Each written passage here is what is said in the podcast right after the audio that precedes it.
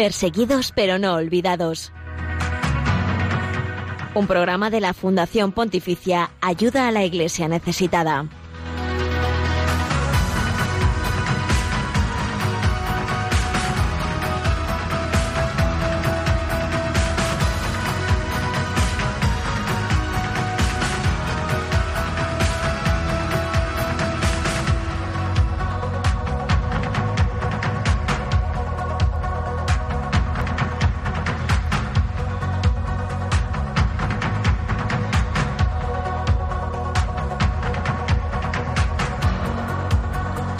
Saludos, eh, buenos días, eh, ¿qué tal están? Nosotros eh, felices de podernos encontrar una semana más aquí en Radio María. Bienvenidos a este espacio que es puente de información, oración y caridad con la Iglesia pobre y perseguida en el mundo. Gracias por acompañarnos en Perseguidos pero no olvidados.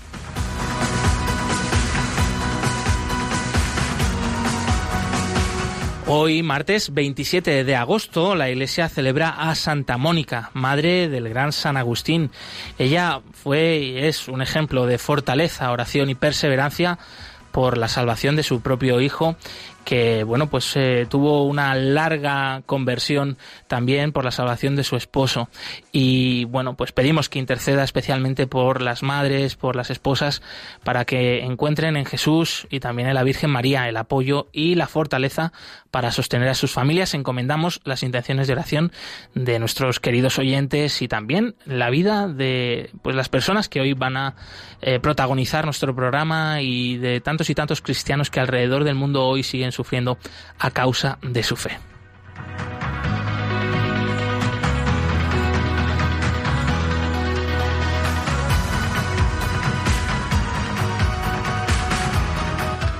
Stand Together es una plataforma digital ecuménica, inclusiva, creada para dar voz a todos los cristianos que viven situaciones de discriminación o persecución, especialmente aquellos que viven en Oriente Medio y que pues pretenden destacar la importancia de la libertad religiosa.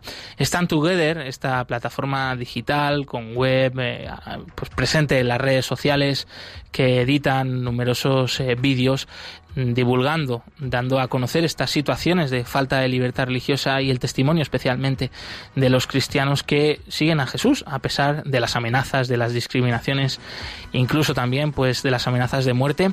Es eh, este tema pues, el, el protagonista de, de, hoy y vamos a hablar en unos minutos con Antonio Olivier, que es el responsable de esta plataforma, además de director ejecutivo de ROM Reports, eh, que algunos pues sí que les sonará un poquito más. Eh, esta agencia de televisión presente en Roma, en el Vaticano, que da a conocer multitud de noticias sobre la Santa Sede y sobre la vida de la Iglesia Universal. Pues este nuevo proyecto en el que se embarca también Antonio Olivier es un proyecto, como ellos describen, es de futuro, ¿no? Además de colaboración con otras instituciones interesadas en promover la cultura del diálogo, de la paz, eh, del encuentro interreligioso. Y nada, también comentan que lejos de querer crear una realidad o sustituir otras iniciativas que ya existen, quieren ofrecer un espacio común para dar más fuerza al mensaje, a la vida y al apoyo de los cristianos perseguidos alrededor del mundo y discriminados también. Enseguida vamos a poder charlar con Antonio Olivier que nos va a contar más cosas sobre este proyecto también, su experiencia personal de cómo a él le, le ha tocado especialmente pues la vida de estos hermanos nuestros la fe.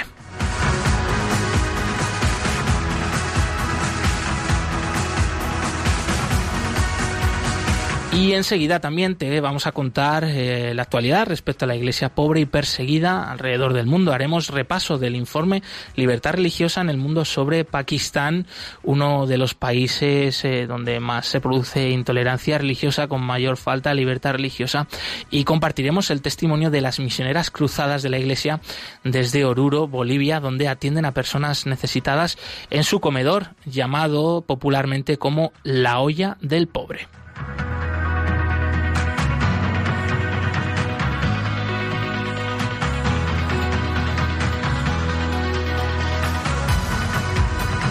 Las 11 y 5, las 10 y 5 en la comunidad canaria y arrancamos perseguidos pero no olvidados en Radio María. Un buen momento para escuchar la radio y para hacer radio. Javier Esquina en los controles. Bienvenido, amigo. Hola, bienvenidos a vosotros también y muchas gracias por invitarme. Un momento especial que siempre compartimos semanalmente contigo y también bienvenida Sofía Barrantes, compañera del Departamento de Marketing y de Ayuda a la Iglesia Necesitada en España. Bienvenida. Hola, buenos días. ¿Qué tal? Buen momento para hacer la radio, ¿no crees? Sí, tempranito. Muy bien. Además que acabas de desayunar, has cogido fuerza. Sí, ya tengo todas las fuerzas para contar las noticias. Estupendo. Entonces, pues vamos allá. Antes de continuar, también te contamos los otros canales de contacto con el equipo del programa para que nos dejéis vuestros comentarios y sugerencias. Pueden seguirnos a través del Twitter en arroba ayudaiglesneses. Nos pueden dejar sus comentarios con el hashtag no les olvides. También nos pueden seguir en Facebook en Ayuda a la Iglesia Necesitada y nos pueden dejar sus comentarios en el correo del programa perseguidos pero no olvidados arroba radiomaria.es y en Instagram nos pueden buscar como Ayuda Iglesia Necesitada.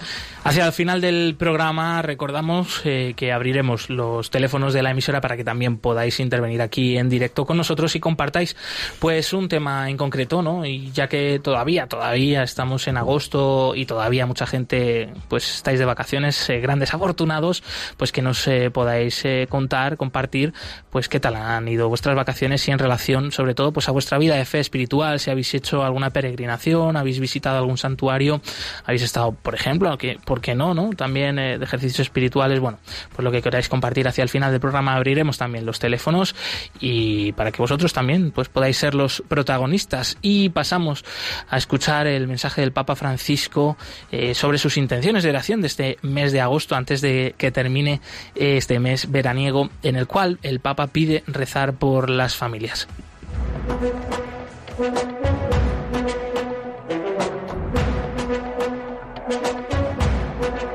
En palabras del Papa.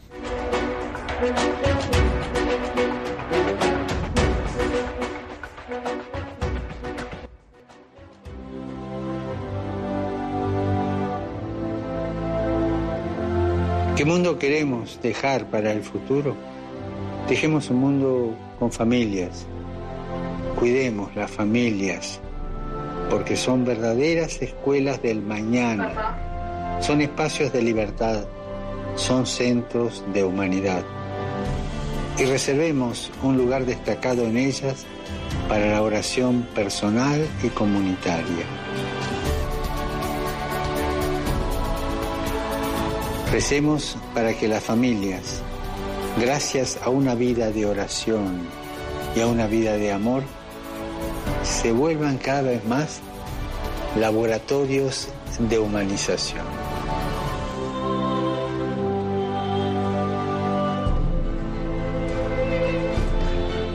Pues estas palabras del Papa que una vez más pues sorprende poniendo el punto de vista donde pues eh, habitualmente no lo ponemos y es que es lo fundamental de nuestra vida, ¿no? Que son nuestras familias, eh, que son pues eh, los lugares donde aprendemos a amar, donde pues también aprendemos pues lo que es la fe, ¿no? La vida de fe, como también se describía, ¿no? la familia pues es la, la iglesia doméstica, ¿no? Y bueno, Sofía, ¿qué te han parecido estas palabras del Papa? Pues como siempre el Papa recordándonos lo más importante que es la familia y, y, yo creo que eso nos hace pensar en que realmente las familias que rezan unidas permanecen unidas y qué mejor tiempo que hacerlo ahora cuando uno nos lo recuerda. Mm. Francisco ha hablado también recientemente eh, denunciando pues eh, pues eh, los distintos ataques que hay pues contra la naturaleza, estas últimas noticias de los incendios en el Amazonas, también este incendio que hemos tenido pues más cerquita aquí en la isla de Gran Canaria, es importante, ¿no? La defensa del medio ambiente que es una pues defensa integral, ¿no? Un ecologismo integral, como decía el Papa Francisco también en su encíclica Laudato Si, que es defensa de la naturaleza, también defensa de, las personas que, sufren las consecuencias de esas catástrofes, que muchas veces son eh, pues personas pobres, eh, sin recursos. Eh, pues estos temas y otros muchos temas de actualidad con relación a la iglesia pobre y perseguida te los seguimos contando aquí en Perseguidos pero no olvidados, porque nosotros queremos que ellos sí sean noticia.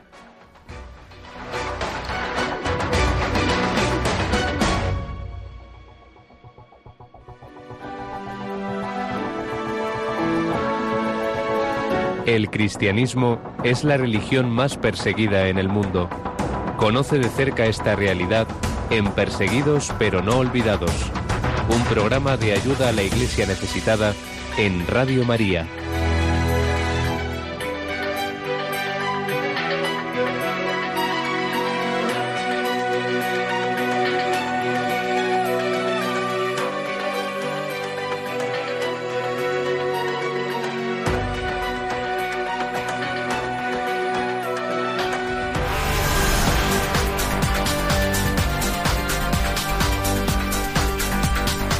Queremos que sea noticia.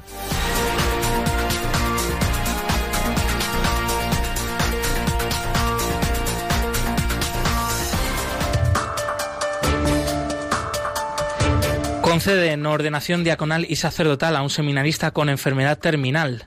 Se llama Diego Omar Peña Navia. Es seminarista colombiano y padece una enfermedad terminal. El joven de 31 años vivirá sus últimos días haciendo realidad su sueño y su llamada vocacional, ser sacerdote. La Congregación para el Culto Divino y la Disciplina de los Sacramentos ha concedido de modo extraordinario la, la, ordenación diaconal y sacerdotal del seminarista, quien lleva su formación hacia el presbiterado en el Seminario Conciliar María Inmaculada de Garzón, en Colombia. La ordenación sacerdotal ha sido celebrada por Monseñor Duque Jaramillo en la Iglesia Catedral de Garzón, con la presencia de la comunidad eclesial diocesana. Liberan a los dos sacerdotes de Cumbo en eh, Camerún, cuyo obispo había denunciado la violencia contra la población civil. Se trata del padre Fra Franklin Banasem, asistente de la Juventud Diocesana de Cumbo, y el padre Patrick Atang, también sacerdote de Cumbo. Ambos sacerdotes fueron secuestrados el pasado 15 de agosto en la misma región de Cumbo y ya han sido liberados, aunque se desconocen las circunstancias de su liberación. Los dos sacerdotes fueron secuestrados por hombres armados mientras se dirigían a Oku para celebrar la misa de la Asunción. Muerte violenta una vez más eh, de un sacerdote en México. El padre José Martín Guzmán Vega ha muerto de forma violenta, según ha informado la diócesis mexicana de Matamoros.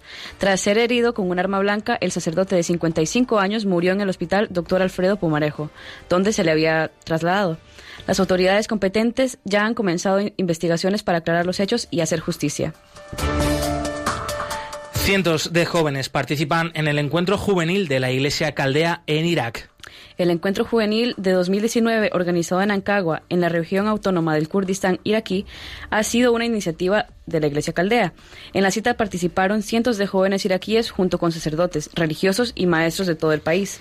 El programa del encuentro incluyó momentos de oración y adoración eucarística, celebraciones penitenciales y momentos de reflexión guiados por los padres jesuitas a partir de la exhortación apostólica posinodal Christus Vivit, publicada por el Papa Francisco después del sínodo dedicado al tema Jóvenes, Fe y Discernimiento Vocacional.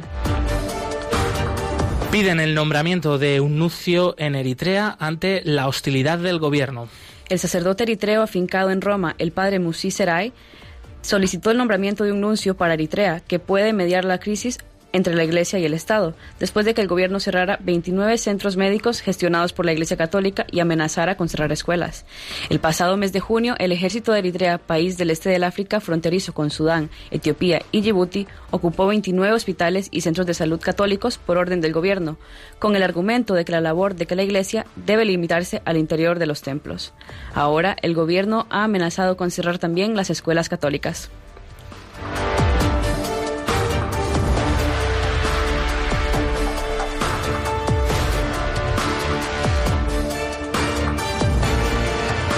Hasta aquí la actualidad eh, con respecto a la Iglesia pobre y perseguida de la última semana. Para conocer día a día esta situación pueden visitar la web ayudalaiglesianecesitada.org.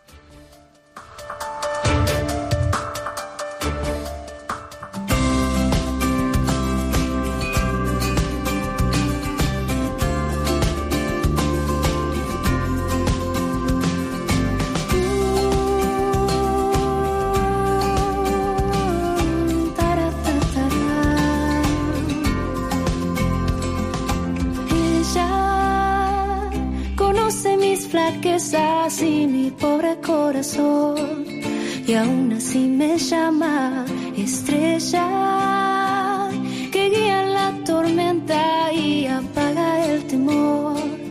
No nada de su gracia, solo un paso debo dar. Si con ella quiero estar estar. No me soltaré jamás. Con ella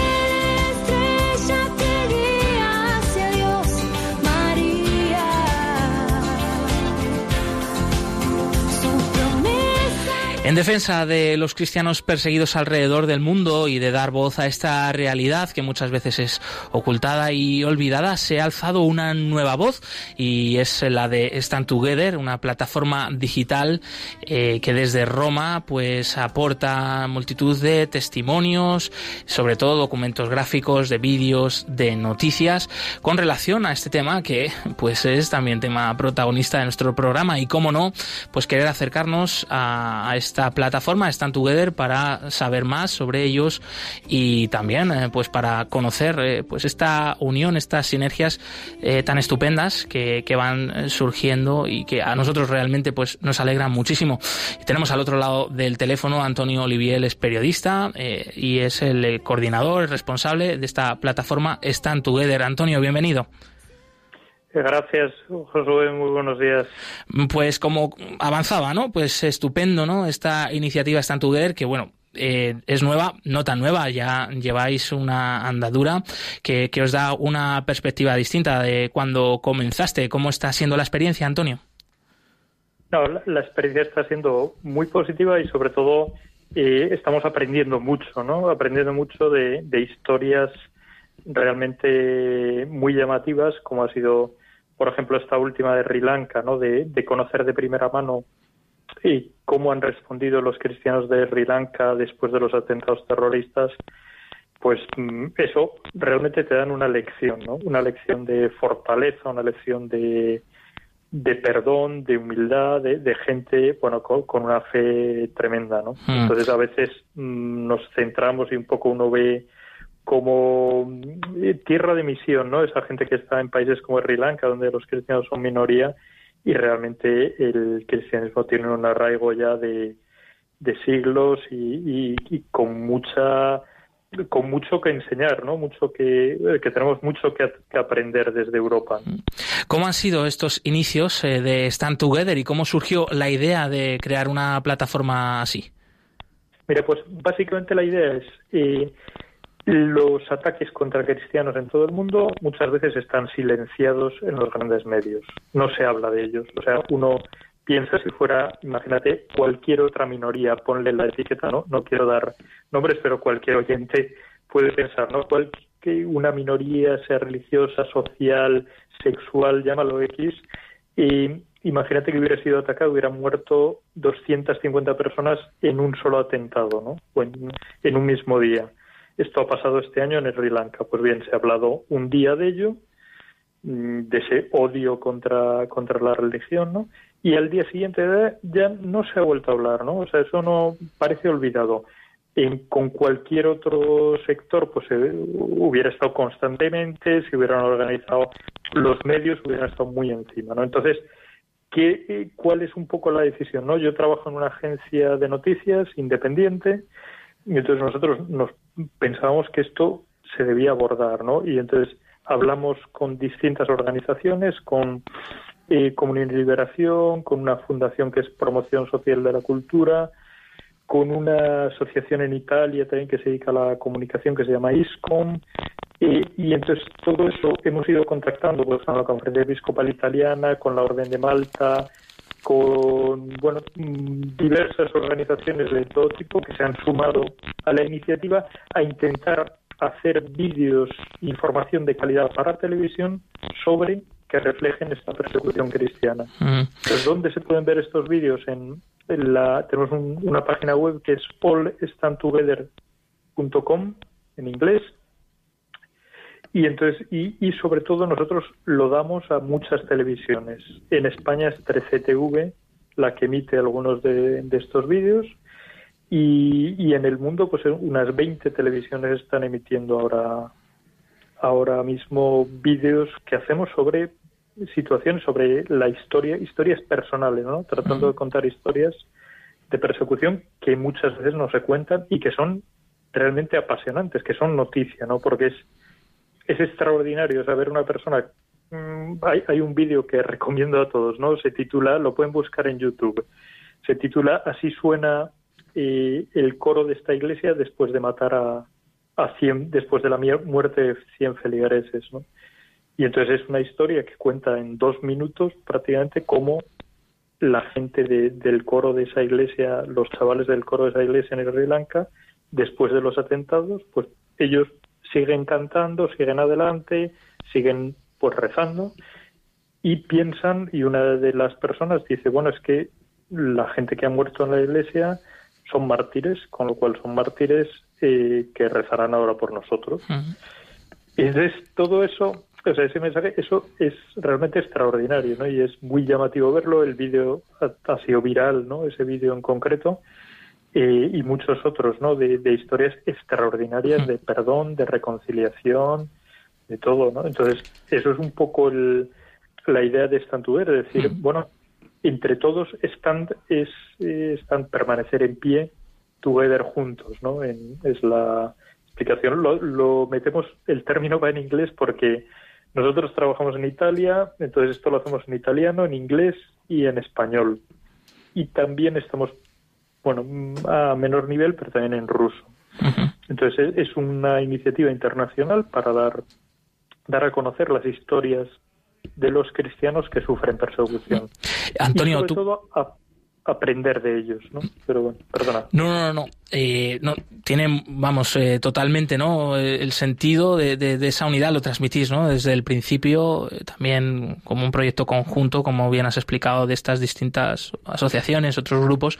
sé que quizás sea difícil, pero aparte de esta historia que nos has recomendado, este vídeo que nos has recomendado, ¿qué historia te, ha impactado más a ti en lo personal, en lo espiritual, que también pues ha hecho que este nuevo proyecto pues se haya llenado totalmente de, sentido. ¿Hay alguna que, puedas compartir con nosotros? Pues, eh, vamos, una de las de los vídeos también que ha sido muy exitoso y, que, impresiona, ¿no? Eh, es un vídeo que cuenta la historia de un médico eh, iraquí que, bueno, y todo esto en minuto y medio, de un médico y su mujer que vienen, vienen a Roma unos días y cuentan que a veces han debido eh, curar en el hospital que en el que él trabajaba ha debido curar a, personas que han sido terroristas del ISIS. Y entonces que hay colegas suyos que le dicen oye eh, pero esto no no merece la pena no pierdes el tiempo en esta gentuza no que son asesinos y dice bueno yo es que soy cristiano y yo soy cristiano tengo que ver que esa persona es un hijo de Dios también no y esa persona se puede arrepentir eh, es un ser humano entonces no puedo hacer lo mismo que ellos entonces, escuchando a esta persona y escuchando lo que cuenta también su mujer, que a veces tenían que acoger personas que, que huían en su casa y darles de comer y todo, eh, y que sobre todo ellos estaban en Roma y volvían a Irak, o sea, que no escapan del país, que ellos creen que su misión como cristianos es permanecer en su tierra, ¿no? En la tierra de... Entonces, ese vídeo recomiendo verlo porque es, si uno escribe ahora mismo en Google, ¿no?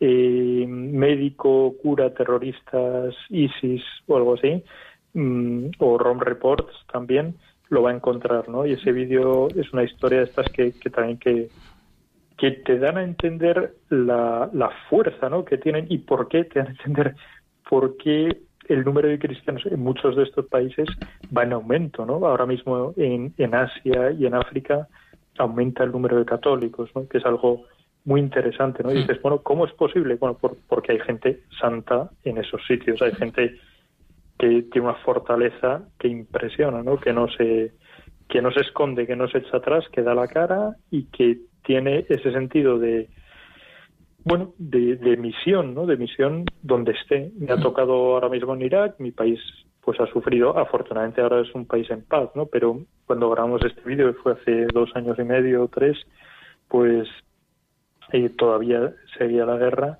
y dices, bueno, pues su misión es estar ahí, no es escaparse, irse al otro lado, a otro lado, ¿no? Entonces, bueno, pues esa, esa es otra de las historias, ¿no? Eh, Antonio, tú como comunicador de, largo recorrido has estado en diversos medios, también en instituciones, eh, ahora director de ROM Reports, que lo comentábamos al principio del programa, ¿no? Entre otras misiones, además, pues de estar al frente de, Stand Together. Eh, cuál es la, principal fuerza, ¿no? ¿Cuál sería el, mensaje principal de los cristianos perseguidos que, que eso, que es interesante, pues no solo para la Iglesia Universal, ¿no? Sino para el resto de la sociedad, para el mundo entero? Sí, no, es, a ver, es lo que estás diciendo, o sea que yo creo la importancia de que el mundo conozca, o sea, hay mucha gente, yo en Sri Lanka la, mayoría no es cristiana, ¿no? La mayoría, los cristianos son aproximadamente un 10%, ¿no? Mayormente, sobre todo católicos. Pero en ese país está habiendo conversiones ahora mismo porque han visto la respuesta de los cristianos frente a los atentados terroristas que ha sido ejemplar, ¿no? Encabezada por el arzobispo de, de Colombo, de, la capital, el cardenal Ranjit, eh, ha sido impresionante. Ha dicho, oye, esto mm, no podemos devolver, no puede haber venganza, los católicos perdonamos, bueno, somos hijos de Dios. O sea, un mensaje de reconciliación el país muy impresionante, ¿no? Entonces, eso, todo el mundo, o sea, el mensaje de reconciliación es importante para todo el mundo. Y creo que para los cristianos, especialmente, ¿no? Especialmente por entender primero que somos mm, que somos una familia, ¿no? Y que en todo el mundo el espíritu cristiano funciona, que tiene tiene un sentido claro, ¿no? Especialmente donde la gente lo pasa mal.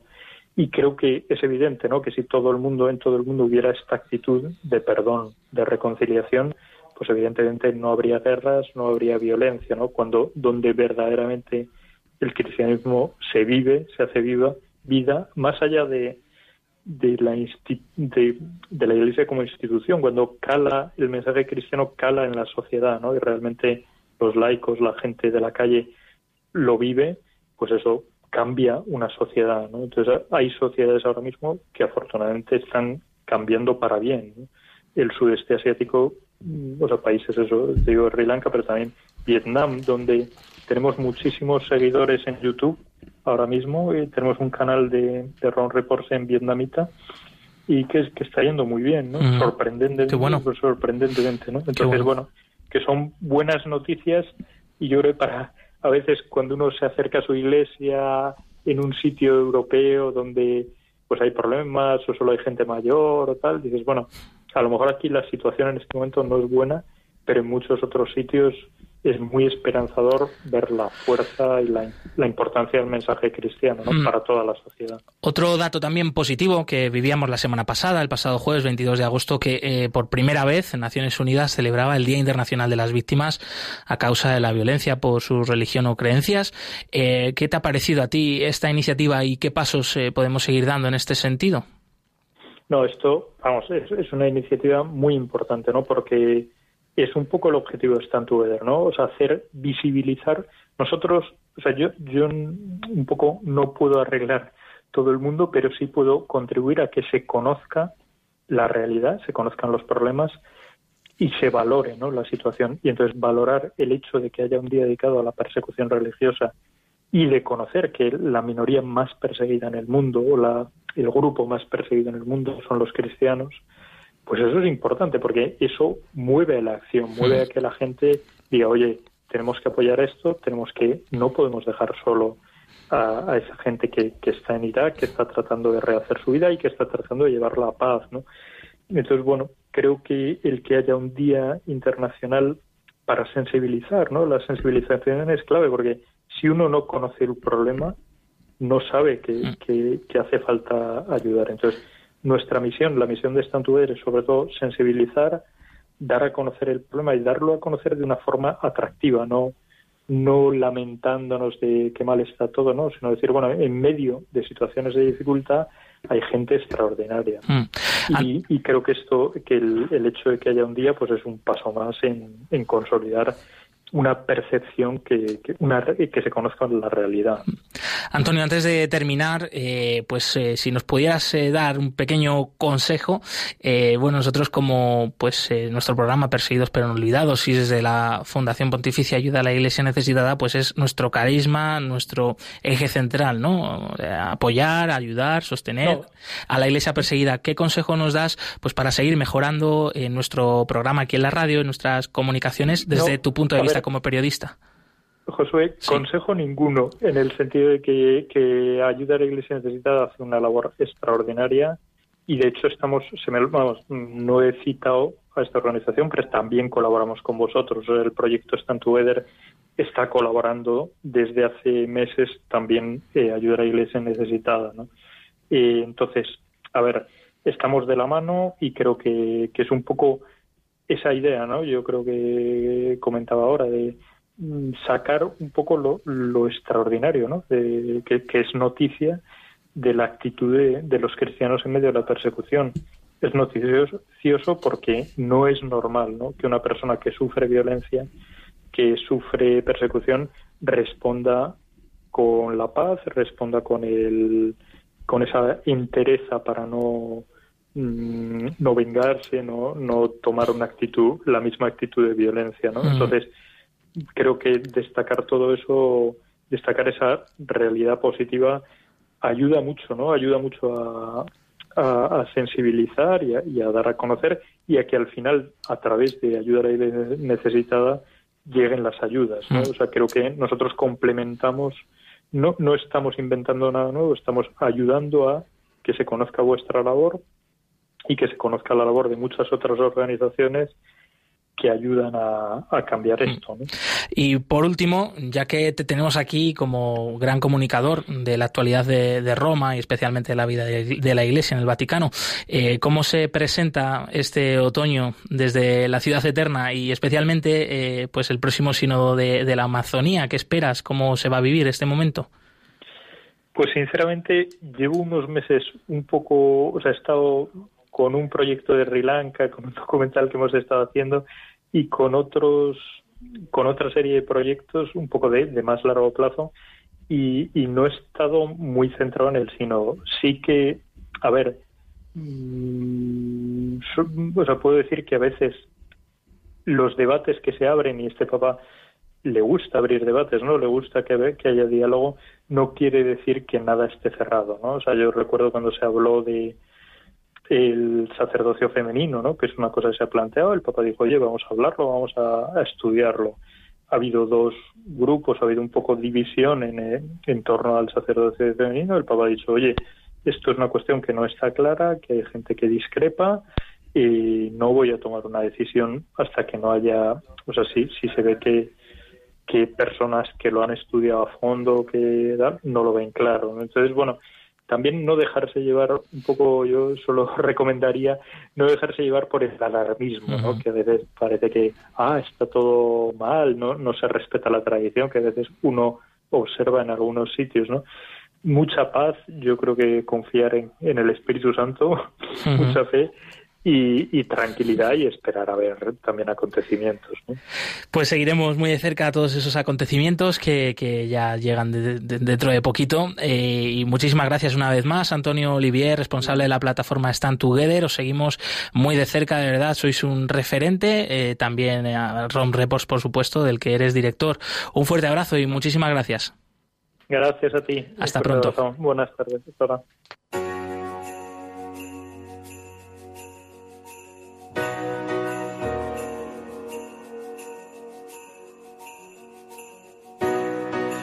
told me all about your sorrows, I'll tell you about a cure. If you told me you can't fight the battle, there's a baby boy who won the war. The war was won by a baby boy.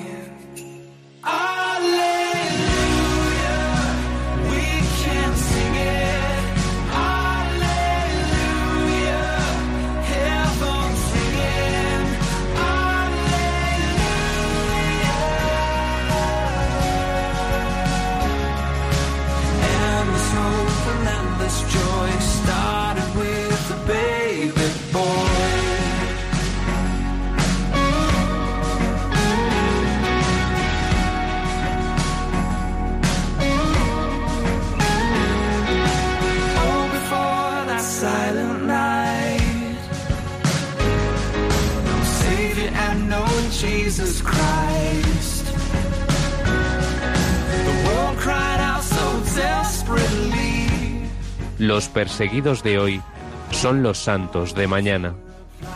Padre Berenfried van Straten, fundador de Ayuda a la Iglesia Necesitada.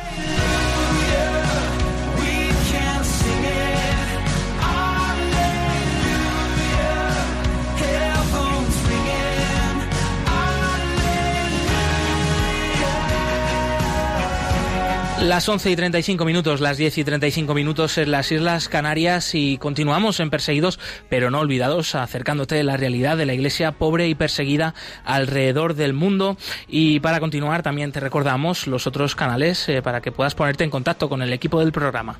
Pueden seguirnos a través del Twitter, arroba, arroba ayuda Neces. Nos pueden dejar sus comentarios con el hashtag no les olvides. También nos pueden seguir en Facebook buscándonos como ayuda a la iglesia necesitada y en Instagram nuestra cuenta es ayuda a la iglesia necesitada. Y nos pueden dejar sus comentarios en el correo del programa perseguidos pero no olvidados arroba radiomaria.es. Tenemos la suerte de además pues poder estar en contacto con nuestros queridísimos oyentes. Eh, nos llegan otros muchos también testimonios de la iglesia alrededor del mundo, especialmente pues en países de misión, en países eh, de dificultad, en países donde los cristianos son una minoría. El caso de Bolivia, por ejemplo, en el corazón de Sudamérica, es un caso pues reseñable y, en concreto pues eh, hoy es el protagonista, son los protagonistas del testimonio de la semana, eh, porque desde allí las misioneras eh, cruzadas de la Iglesia desarrollan una labor bueno, increíble, eh, pues de apoyo a los más necesitados. Y nos ha llegado pues el testimonio de estas hermanas desde la ciudad de Oruro. Y en, concreto pues hablarán también el Monseñor Cristóbal Vialasi, que obispo de Oruro, y la hermana Nelly Soria, que nos contará pues eh, sobre el proyecto de La olla del pobre. Lo escuchamos.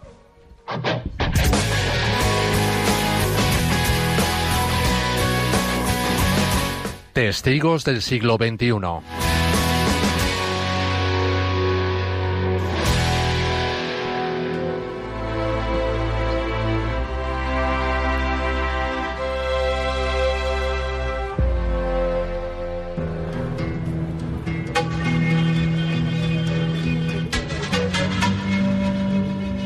La Iglesia está siempre atenta a, todos los sectores, como el Papa Francisco dice, despreciados, marginados.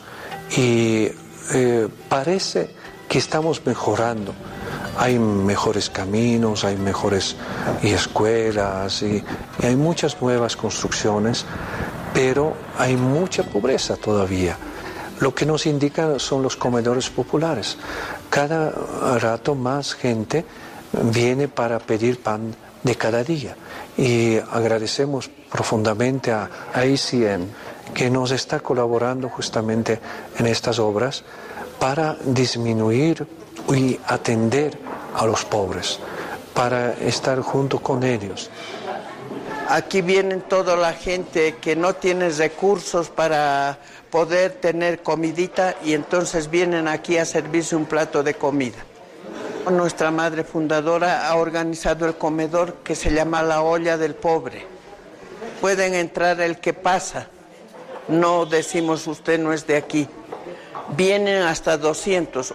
Al entrar les hacemos rezar y después hacemos todo lo posible para que ellos se vayan contentos y queden satisfechos. Vamos a dar gracias al Señor porque ha muerto por nosotros para librarnos del pecado, ¿no? En el nombre del Padre, del Hijo y del Espíritu Santo. Amén. Padre, El compromiso por los pobres es el compromiso de defender la imagen de Dios en los hermanos. Muchas veces una imagen ultrajada, pisoteada, donde no pueden vivir.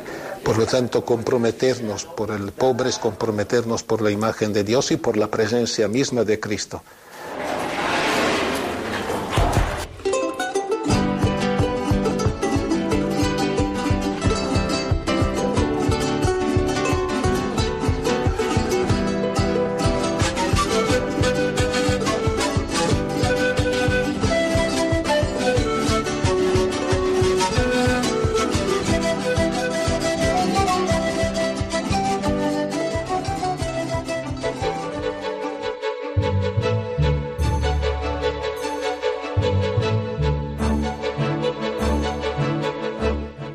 Informe Libertad Religiosa 2018 actualiza la situación de la libertad religiosa y casos de ataque contra las religiones en 196 países del mundo.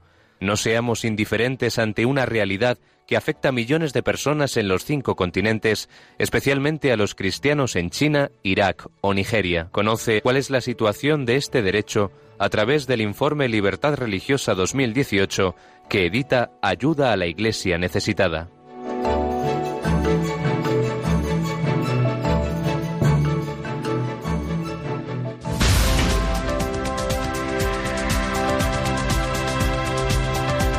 Libertad religiosa en el mundo.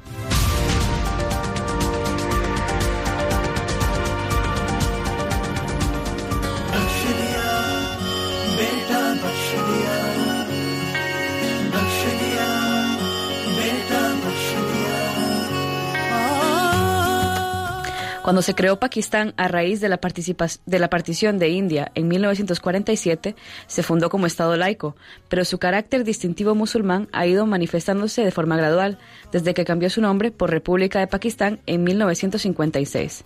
La palabra Pakistán significa tierra de pureza en el idioma nacional, el urdu, que se identifica por parte de las corrientes radicales con el país del Islam más ortodoxo, siendo solo los musulmanes los auténticos puros que dan sentido a este nombre. Durante la dictadura del general Sia ul Haq, que gobernó entre el 77 y el 88, el país adoptó un programa declaradamente islámico que condujo a una influencia cada vez mayor de la ley islámica en el sistema legal del país.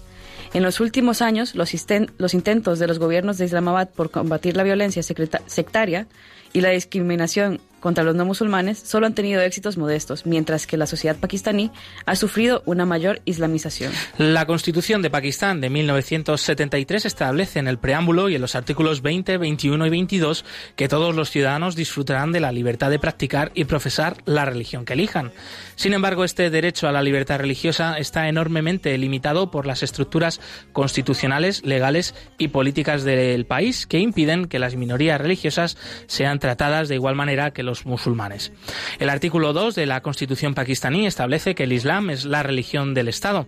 El jefe del Estado tiene que ser musulmán, igual que el primer ministro, y el Tribunal Islámico Federal tiene el derecho a anular cualquier ley contraria al Islam o a sugerir enmiendas. Además, las llamadas leyes de la blasfemia incorporadas al Código Penal en 1986 limitan gravemente la libertad de religión y la libertad de expresión. La profanación del Corán e insultar al profeta Mahoma son delitos punibles con cadena perpetua y pena de muerte respectivamente. En la vida cotidiana estas leyes se utilizan con frecuencia como medios para perseguir a las minorías religiosas.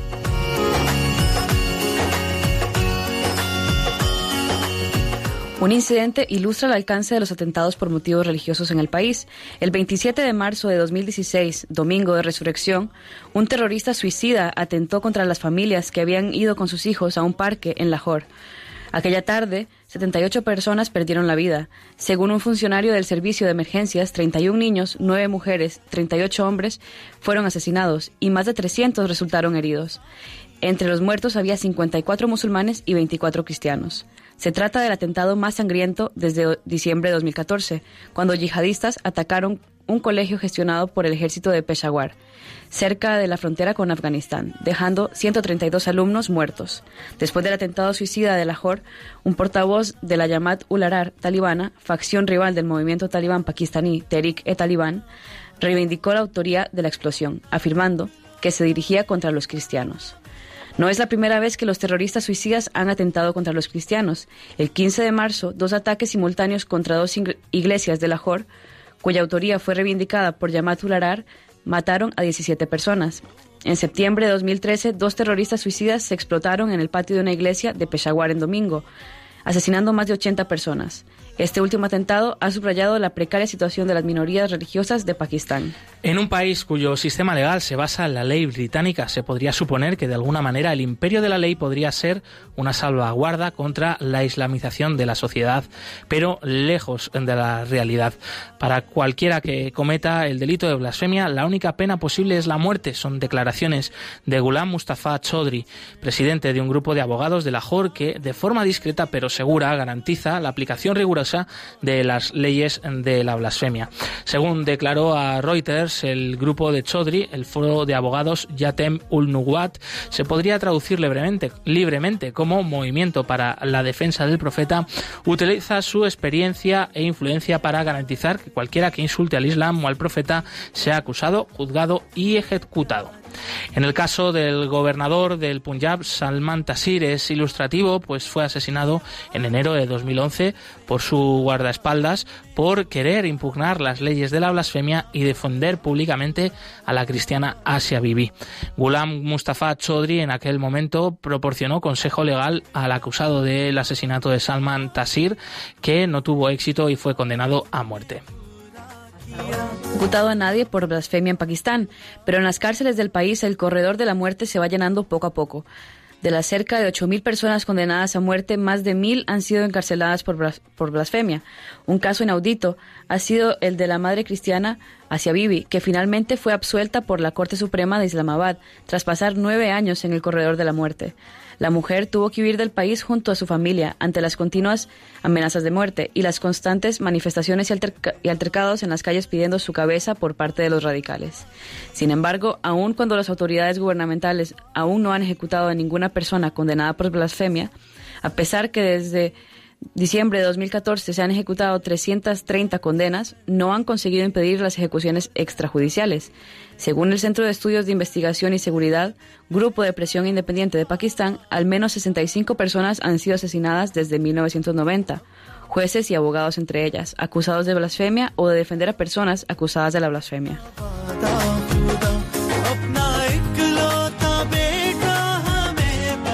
En el país también eh, se producen numerosos altercados e incidentes eh, contra la libertad religiosa que tienen en sus protagonistas también a los propios musulmanes. Y es que la comunidad eh, musulmana pakistaní está dividida entre suníes, que representan el 75% de la población, y chiíes, el 25%. Es esta minoría musulmana dentro de la comunidad musulmana la que más sufre los ataques y atentados por parte de grupos talibanes y de radicales suníes.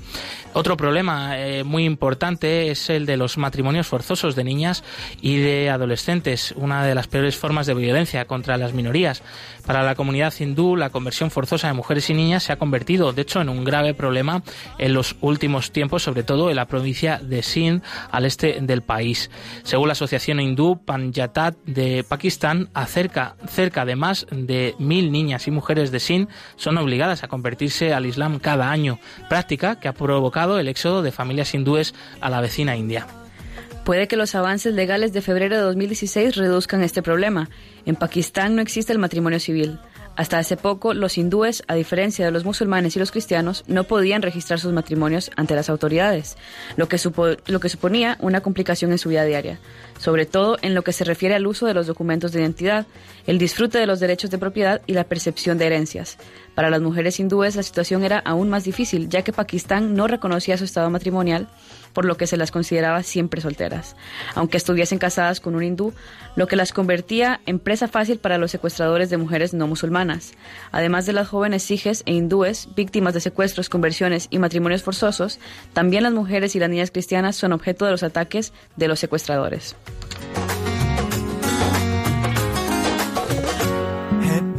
En Pakistán, junto a los hindúes, los cristianos son la otra gran minoría religiosa, al constituir poco más del 2% de la población. En un principio eran hindúes de la casta baja que se convirtieron al cristianismo en el siglo XIX y que actualmente siguen siendo discriminados e estigmatizados y siguen perteneciendo en su mayoría a las clases más bajas de la sociedad pakistaní, como por ejemplo los empleados en trabajos mal considerados como barrenderos, basureros, fabricador de ladrillos. Muchos de ellos sufren persecución habitualmente y han intentado huir a otros países. Los cristianos que siguen viviendo en Pakistán se encuentran sometidos a una amenaza constante como consecuencia de las leyes de la blasfemia y del extremismo musulmán y es este uno de los principales temas y uno de los mayores escollos contra la libertad religiosa en el país. Quizá la mayor amenaza es de hecho la creciente presión hacia el gobierno para que haga más restrictivas todavía las leyes de la blasfemia. Los intentos del gobierno pakistaní de regular la aplicación de estas leyes se enfrentan a la dura oposición de los grupos radicales y de los clérigos más enfurecedores. En noviembre de 2015 el Tribunal Supremo del país falló que el simple hecho de debatir estas leyes no constituía una blasfemia en sí mismo, pero en la práctica es imposible que nadie se entregue a un debate desapasionado y pacífico sobre este asunto.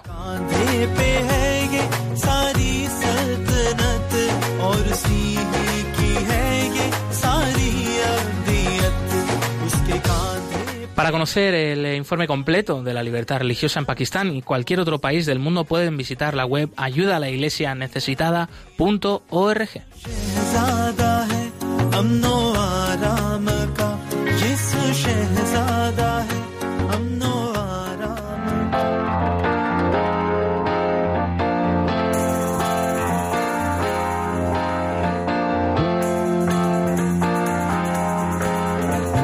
Cerca de ti. Bye.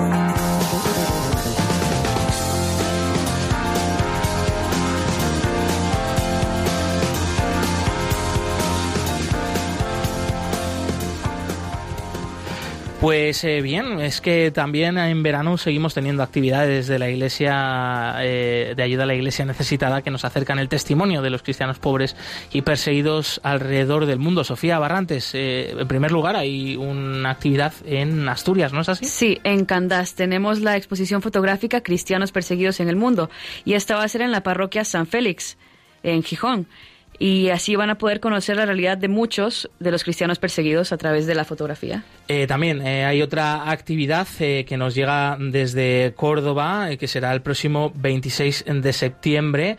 ¿Y en qué consiste, Sofía? Pues a las 7 de la noche una vigilia de oración por los cristianos perseguidos en la ermita de San Zoilo. Bueno, todavía quedan días hasta este ese 26 de septiembre. No obstante, como siempre, invitamos a todos aquellos interesados a poder acudir a la web ayuda la iglesia necesitada.org en el apartado de eventos. Eh, pues pueden eh, de nuevo consultar estas actividades y también los horarios, eh, de nuevo los lugares. Cualquier otra duda, pues por supuesto, pues en los otros canales de contacto con el equipo del programa de hoy.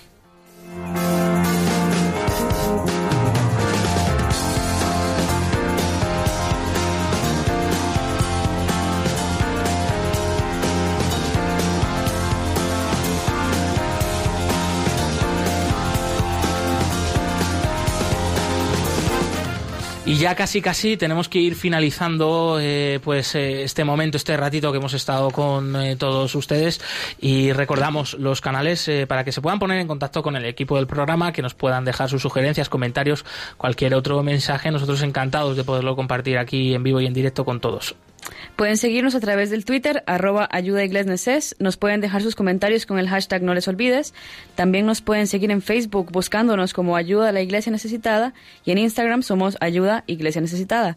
Nos pueden dejar también sus comentarios en el correo del programa perseguidos pero no olvidados arroba radiomaria.es. Y bueno, pues una vez más, muchas gracias Sofía Barrantes por haber compartido con nosotros el programa y darnos esta información estupenda para podernos contactar ¿no? con Ayuda a la Iglesia Necesitada y con el equipo del programa.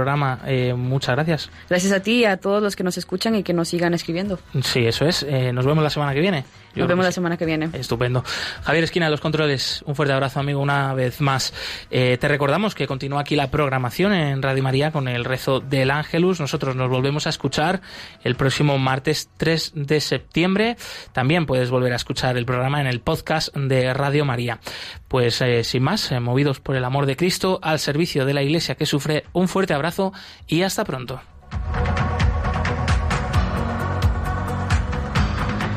Han escuchado en Radio María Perseguidos pero no olvidados con Josué Villalón.